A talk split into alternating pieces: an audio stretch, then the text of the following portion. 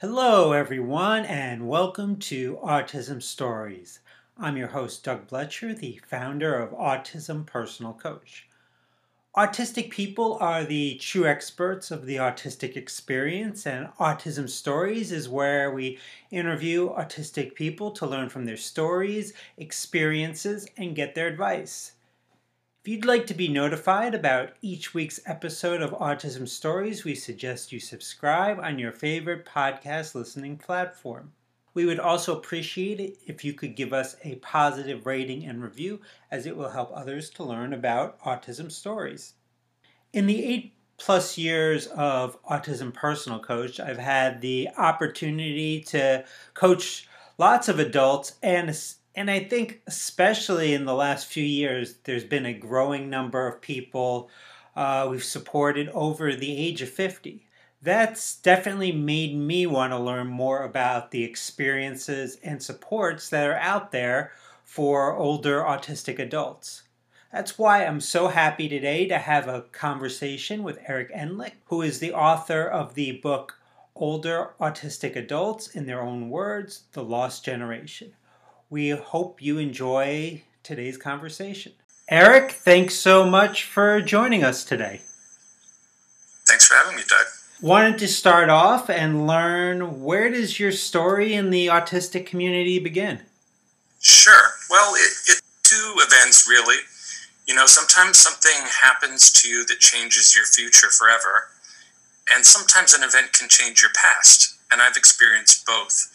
The first one was in 1995 when my son was two and sorry 1999 my, my son was two and a half years old and after evaluation pediatric neurologist that my wife and i were seeing looked at us and said your son has autistic disorder. And in an instant everything changed. And it was the, one of the few moments in my life when i knew right at that moment my life just changed forever. And it did and, and it threw us into the world of autism and early intervention, special education, and so on. And that really uh, dominated, dominated our life for quite some time. And then 15 or 16 years later, we were sitting at an autism conference, uh, my wife and I, and we were listening to the keynote speaker, uh, Sarah Hendrickx, who's very entertaining and articulate. And after working for the field in, working in the autism field for years, writing books and helping clients, even getting a master's in autism studies, she discovered in her 40s that she herself was on the spectrum too. And as we listened to this, it was like, hold on a second, a professional working in the field who, who's on the spectrum. And at that moment, my wife and I both realized that there was someone else in the family besides our son who was autistic, that namely me. and so ever since then, uh, it's completely changed my life, um, changed my professional direction. I focus now, uh, you know, I sort of let my, my autistic special interests uh, take over, uh, and, and one of them is actually autism. So, you know, I co wrote this, this book on autism, and another one is college. And so I work with autistic students, uh, helping them uh, apply to college. Those are, that, that's the, the short version. for me, one area that I want to learn more about in terms of the autistic experience is the experience of older autistic adults. And and in terms of that, you are one of the three authors of older yes. older autistic adults, in their own words, the lost generation. So just wanted to start out and learn where did the idea to to, to write uh, such a book come about? Sure. So I was the, the second person who signed on. It wasn't my idea. It was the first authors, uh, that's Wilma Wake.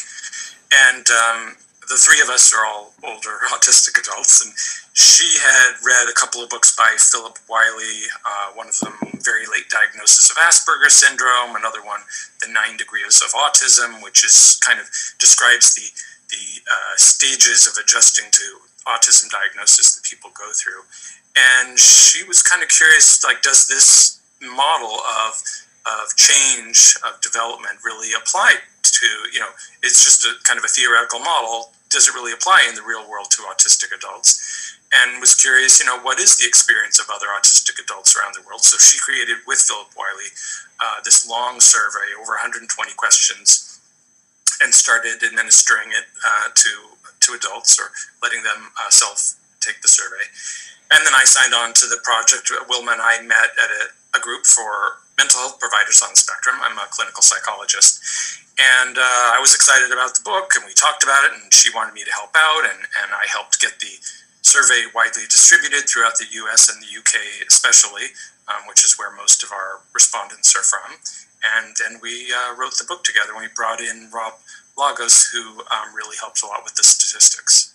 Now, I think probably at this point, the majority of people that I've interviewed here on Autism Stories were diagnosed as adults. Uh, so I'm interested, was there a pattern that kind of emerged in terms of the experience of being assessed as autistic from those that you ended up interviewing? Uh, definitely, yeah, lots of patterns, uh, which we describe in the book in great detail.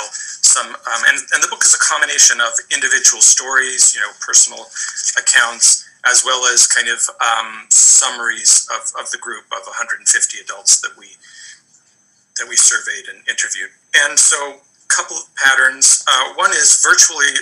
This is again adults over 50 on the spectrum. Virtually everyone was diagnosed late. In most cases, I think after age 40. Uh, you know, I, I kind of laugh when someone says, "Oh, my child was diagnosed late at 16," because uh, virtually all of us were diagnosed quite a bit later in life, and that's because um, autism wasn't really known about in, when we were growing up, especially the subset of people on spectrum with average to above average intelligence. Yeah, so one of the patterns is, is we were diagnosed late. Another is that women had more trouble getting diagnosed, um, and I know this from you know personal experience too, talking with lots of older women on the spectrum. And so, although most folks in the group were diagnosed by professionals, more than three quarters, um, among women, more of them, relatively speaking, they were more likely to have been self-diagnosed or self-identified than the men were. Hmm. So that was that was a couple of patterns. Was there a general feeling about life, how life changed for people after they were diagnosed, whether it was self-diagnosed or through medical diagnosis? Yeah, definitely. And fortunately, it's it's mostly good news, um, and we do document this in, in detail. What are what are the changes that folks went through? In fact, you know, a couple of the questions we asked were, you know, when you were diagnosed, what did you feel? And you with multiple choice answers. And then uh, in the year after diagnosis, how did your life change? And then also, you know, asking people kind of how they feel about autism at this point in their lives. And the, the most common reaction by far that people had after diagnosis was was surprise. Uh, sorry, relief, um, and excitement was another one. Um, but relief stood out by far as being the most common reaction. Um, and then the most common reactions uh, over the next year were, you know, feeling better about themselves, people feeling better about themselves, feeling more positive, feeling more positive about autism. So accepting themselves, feeling like they finally understood themselves, lots of positive changes. But, you know, that being said, I kind of saw the group as being split into two groups, roughly. Um, the vast majority, as I described, feeling relieved, feeling better about themselves, and then a small portion kind of getting stuck in that process of adjusting to the diagnosis. So, whereas many of us kind of, whatever shock we might have felt at first, accepted it and incorporated it in a positive way, some people seem to get kind of stuck and, and bitter and negative and, and never kind of come to a peace with it and, feel just, you know, uh, very negatively about their relationships and their life experiences. So, all of us had challenges growing up, but most of us felt better after diagnosis. The people you interviewed in the book grew up in a time that there were not a lot of support groups and there weren't much, much school based interventions. Uh, we've heard for the longest time how important early interven- intervention is.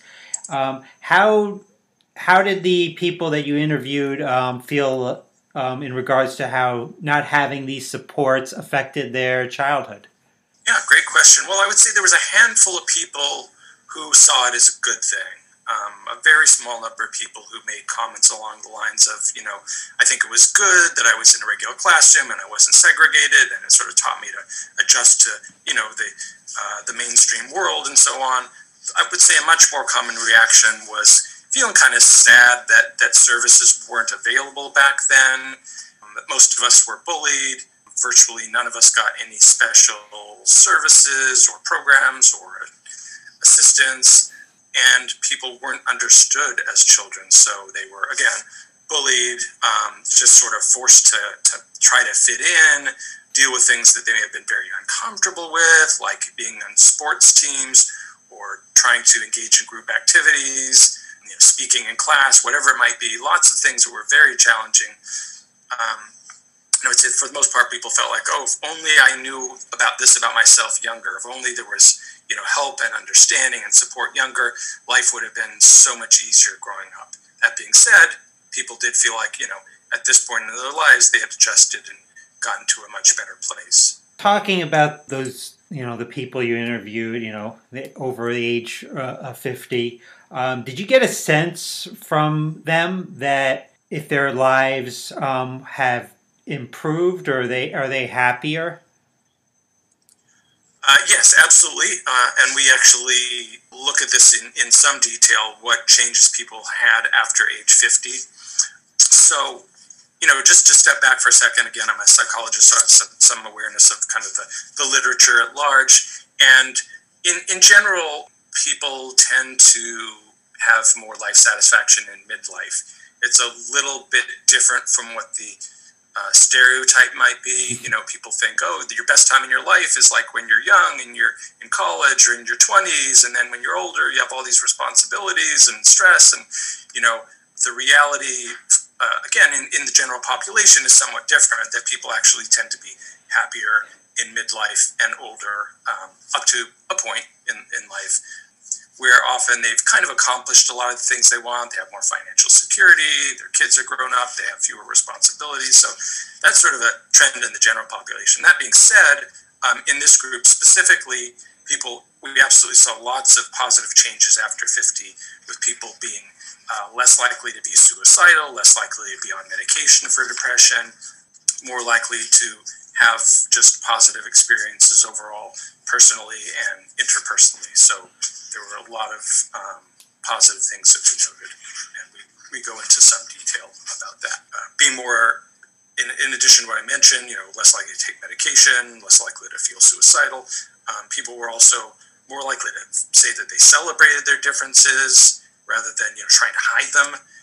M- most of us have sort of camouflaged or masked our differences, or, or learned to try to appear more neurotypical whereas people after 50 are more likely to sort of accept themselves and say, hey, this is who I am. I'm fine with being different.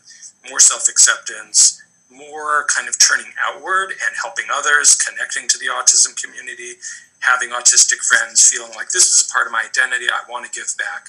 Um, it also suggests sort of moving further along these so-called nine degrees of autism, different to a different stage of development. We've certainly come a long way for in terms of support for autistic people, but I think especially for adults, we have a long way to go. So, what do you see as supports that are critical, particularly for older autistic adults, those 50 and older, um, as we move forward? Yeah, so it's it's a a lot. you know, there is so little for autistic adults, not just 50 and older. Uh, my, my son is um, almost 24, and there there aren't a, really enough supports and services for young adults either. There's lots of services for school age children, and then when they hit that sort of cliff or wall, as some people like to call it, at 21, 22, and age out of services, there are not nearly enough services. Uh, housing being a really big one whether it's subsidized housing or housing where people can get supports to live independently, support groups. So I happen to be in New England, where the Asperger Autism Network is, lots of support groups through that organization. But I think, you know, much of the rest of the country and the rest of the world lacks those support groups. And just kind of understanding in general, because again, we weren't really seen or understood for who we were when we were growing up. So we're not we're, we're still struggling to kind of be seen and understood as as older adults. Now, for those that want to learn more about and and possibly purchase older autistic adults, in their own words, the lost generation, how would they go about doing so? Well, uh, I think if you Google older autistic adults and the first author, who's Wilma Wake, you'll find it pretty quickly. But uh, you can order directly from the publisher. Their website is aapcautismbooks.com. That's aapcautismbooks.com. I think it used to stand for Asperger Autism Publishing Company, but I think it's just called AAPC. Uh, autism books now. So uh, you can, if you go to their website, it, you know, it has our latest arrivals. You'll see our book smack in the middle of the page. Um, there's both a hard copy and an ebook.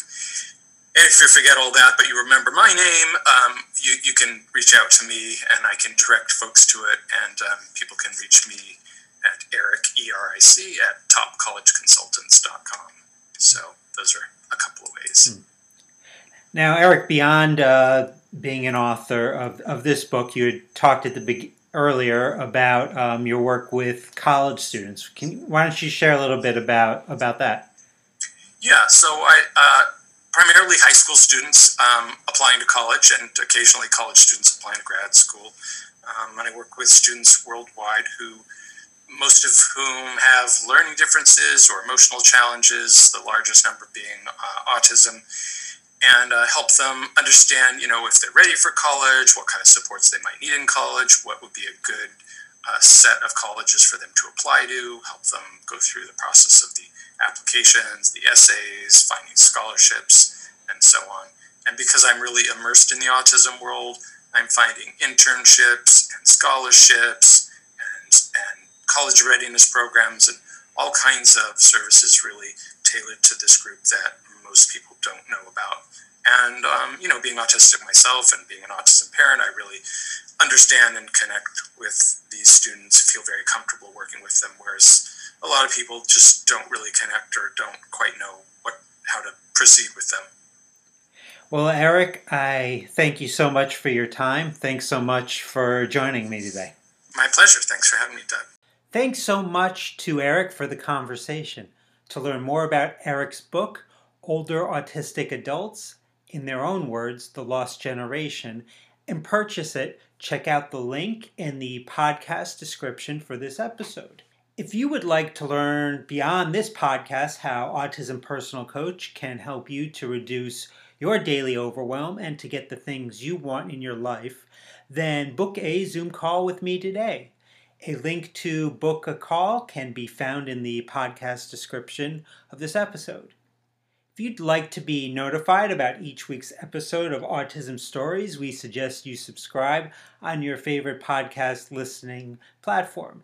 And we would also really appreciate it if you could give us a positive rating and review, as it will help others to learn about autism stories.